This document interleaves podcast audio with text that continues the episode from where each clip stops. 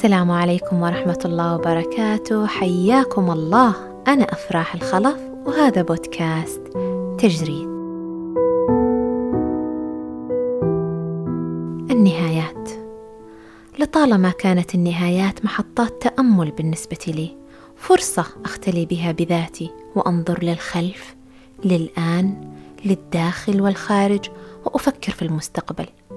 مساحة أفكر بها فيما كان وما سيكون وما هي الدروس المستفادة؟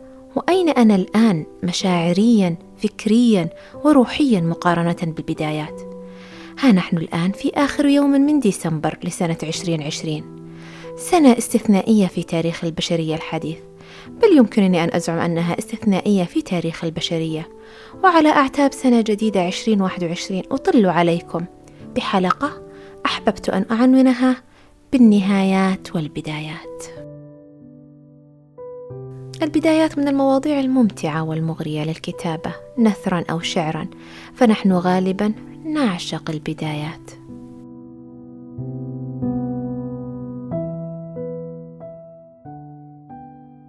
نعشق البدايات لأنها تكون مصحوبة بمشاعر الإثارة والترقب والتشويق والفضول والاستكشاف التي تجعلنا نتوق لنعيشها بكل تفاصيلها ونحتفظ بذكرياتها ونتغنى بها حتى وإن حملت في صفحات أيامها بعض الصعاب.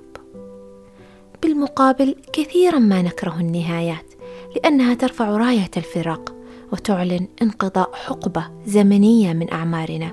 حملت في طياتها الكثير من المشاعر والذكريات لأماكن أو أشخاص أو تجارب تركت فينا مخزون من ذكريات جميلة عشناها أو عايشناها مع أصحابها.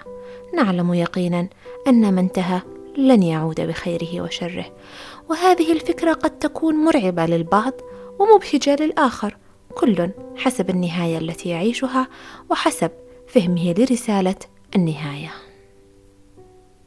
عن البدايات كتب الكثيرون وحقيقة تستهويني القراءة في بدايات سير بعض الأعلام وكيف يتحدث أغلبهم عن الصعوبات والتحديات التي واجهتهم في بواكير نشأتهم أو حياتهم الفكرية والمهنية وعن التقلبات التي مروا بها والبدايات التي خاضوها وكيف تغلبوا على صعوباتها بالإرادة والصبر والعزيمة لتصبح هذه البدايات جزءا اساسيا من كينونتهم وما أصبحوا عليه ورصيدهم الأغلى في الحياة.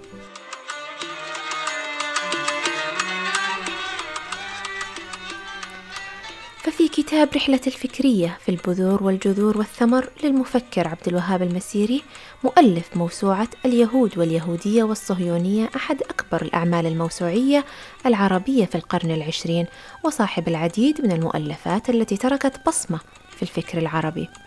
يحدثنا عن بداياته وبذور نشأته الأولى في دمنهور ونشأته الدينية في مجتمع سماه بالمجتمع التراحمي وكيف كانت لشدة والده وحنية أمه دور كبير في تشكيل شخصيته ثم يحدثنا عن تحولاته وثوراته الفكرية وتوجهاته السياسية وكيف كانت البدايات لكل حقبة فكرية وما يصاحبها من هجوم ومعارضة وما يواجهه كمفكر من صراعات فكرية وحروب داخلية وكيف تمخض كل ذلك بأطيب الثمر ونقله من بساطة المادية إلى رحابة الإنسانية والإيمان وجعلت منه رقم صعب وقدوة ومرجع للكثيرين. وهذا ليو تولستوي أحد عمالقة الروائيين وأحد أعمدة الأدب الروسي في القرن العشرين. يحدثنا في كتابه المميز اعترافات تولستوي عن بدايات حقبة جديدة من حياته. عندما شارف الخمسين من عمره وبلغ قمة المجد واجتمع له في دنياه مال وشهرة وجاه ومكانة اجتماعية وزوجة حنون وأطفال هذه الحقبة بدأت بثورة روحية وجودية تمخضت عن دخوله لعالم الإيمان بدأت ثورته بسؤال طالما تجاهله وأجل الإجابة عليه من أنا؟ ما هو الوجود بأسره؟ ولماذا وجدت أنا؟ ولماذا أعيش في هذا العالم؟ ولماذا وجد هذا الوجود؟ تساؤلات نشد للإجابة عليها كما يقول جميع فروع المعرفة البشرية فأبحر في المعرفة المجردة والطبيعية وقرأ كتب الفلاسفة ووجد نفسه محمولا على التسليم بأن الإجابة على تساؤلاته في ضروب المعرفة العقلية هي أن الحياة لا معنى لها يتحدث عن خيبته ويأسه وتخليه وزهده بكل شيء ورغبته في إنهاء حياته التي لا معنى لها إنهاء وجوده العبثي. ثم يحدثنا عن ولادته وبدايته الجديدة ثمرة بحثه بعد أن وجد الجواب وأن جوابها بالإيمان الذي يساعد الناس على إيجاد معنى لحياتهم حيث يقول أقول أن ذلك البحث عن الله لم يكن بالعقل إنما كان بالشعور. لأن هذا البحث لم ينشأ عن تسلسل الأفكار عندي وإنما نبع من القلب. ولقد كان شعورا بالخوف واليتم والعزلة وأملا في العون من جهة ما.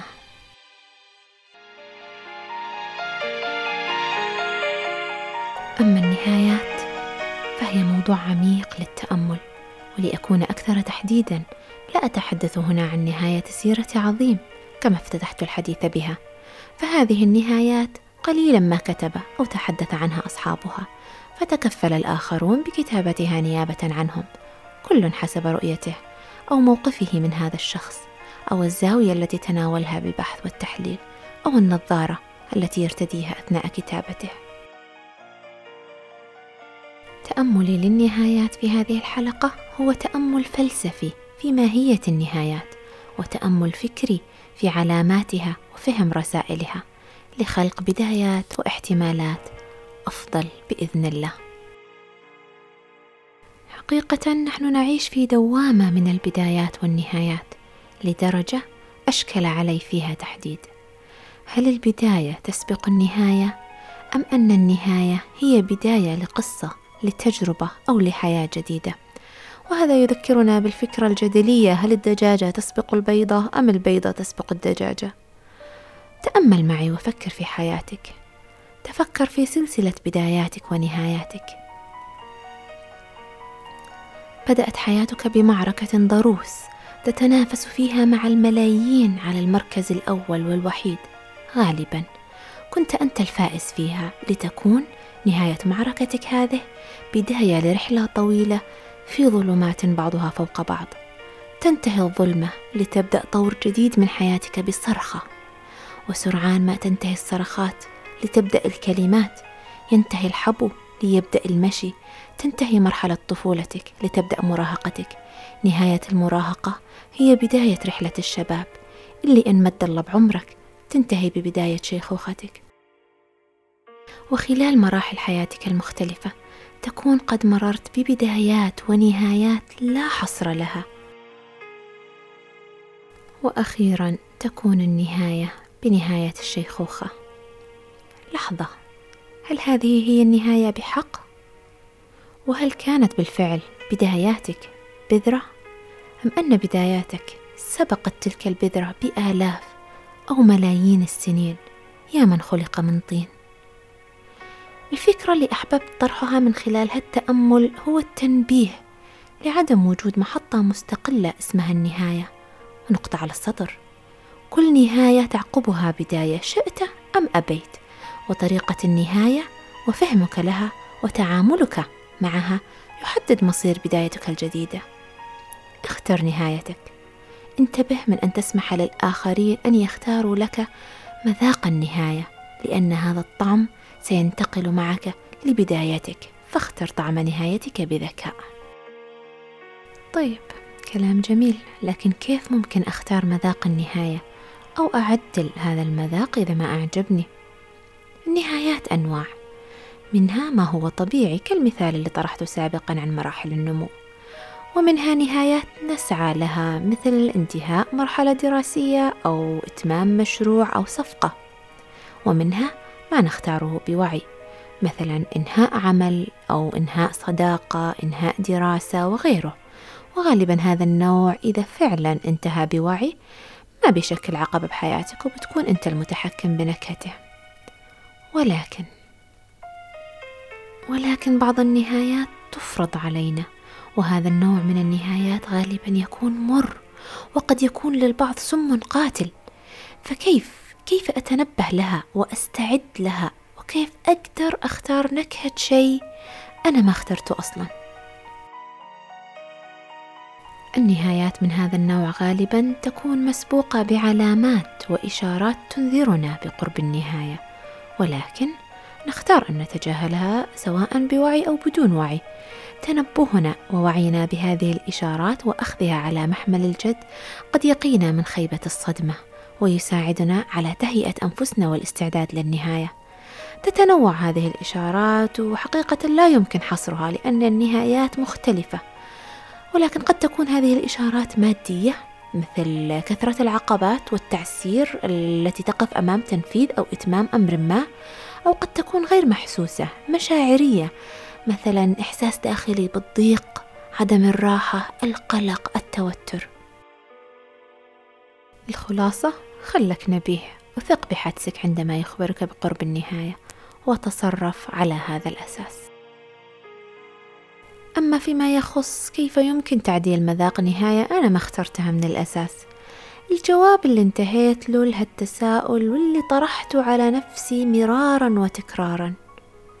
هو القبول والتسليم والوعي وتعديل الشعور. فكيف يكون ذلك؟ اولا لا يكلف الله نفسا إلا وسعها. إيمانك وتسليمك بهالآية بيكون سلوى كبيره لروحك المرهقة. بتعطيك الإيمان إنك في المكان الصحيح وما اختبرك الله بهالشي إلا وهو أعلم بحدود قدرتك على الاحتمال. فسلم أمرك لله وردد بكل يقين كلا إن معي ربي سيهدين. وفوض أمرك لله وردد وأفوض أمري إلى الله إن الله بصير بالعباد. وعسى أن تكرهوا شيئا وهو خير لكم. التسليم بيساعدك بعون الله تطلع من دائرة الحزن والمرارة واليأس وبيعطيك الثقة اللي محتاجها لتتجاوز وبيعطيك مفاتيح لأكثر من باب تقدر تختار اللي يناسبك منها. وعلشان تختار صح هنا ننتقل لمرحلة الوعي. في هذه المرحلة لابد من التفكر والتأمل. النهايات غالبا تحمل دروس ورسائل وكل ما فهمت رسالتك وتعلمت درسك كل ما تجاوزت مرارة النهاية بشكل سلس وجميل وقدرت تخلق احتمالات أسمى وأفضل. وعيك هذا يعني تعديلك لأفكارك ومعتقداتك عن ذاتك وعن النهاية اللي مريت فيها. ومن المعروف حسب علم النفس السلوكي المعرفي ارتباط الأفكار بالمشاعر والتأثير المتبادل بينهم. وكيف أن تعديل الأفكار بيعطيك احتمالية أكبر لتعديل شعورك. وهذا بدوره بيساعد بإذن الله على بداية أجمل. ممتنة للنهايات اللي نطلع منها نسخة أفضل من ذواتنا وتفتح لنا أبواب لبدايات أجمل. وأختم مع بعض الدروس اللي علمتني إياها النهايات فلعل فيها ما يفيد. وأبداها مع مداومة الشكر لله عز وجل. ولئن شكرتم لأزيدنكم. وعد رباني تعلمت أن الامتنان مفتاح لكل خير وأسهل وأسرع باب لتعديل الشعور. وأوسع باب لزيادة الخير والبركة.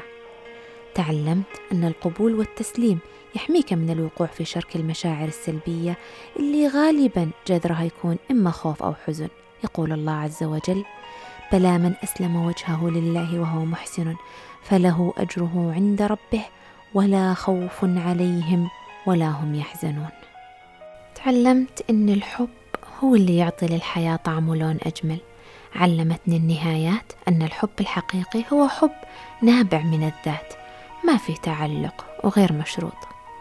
تعلمت أن المتعة الحقيقية بالطريق غالبا في أثناء السعي للوصول للنهايات نفقد لذة ومتعة الطريق. تذكر أن البداية والنهاية هي محطات انتقال. عيش الحياة بدل ما تلاحقك وتلاحقها.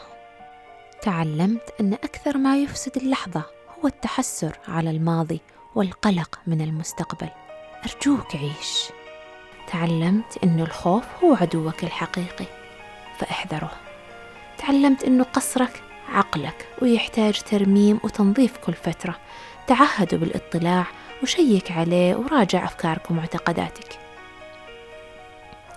لمن شاء منكم أن يتقدم أو يتأخر. الثبات وهم فإما أن تكون مع ركب المتقدمين وإلا فستكون حتما من المتأخرين.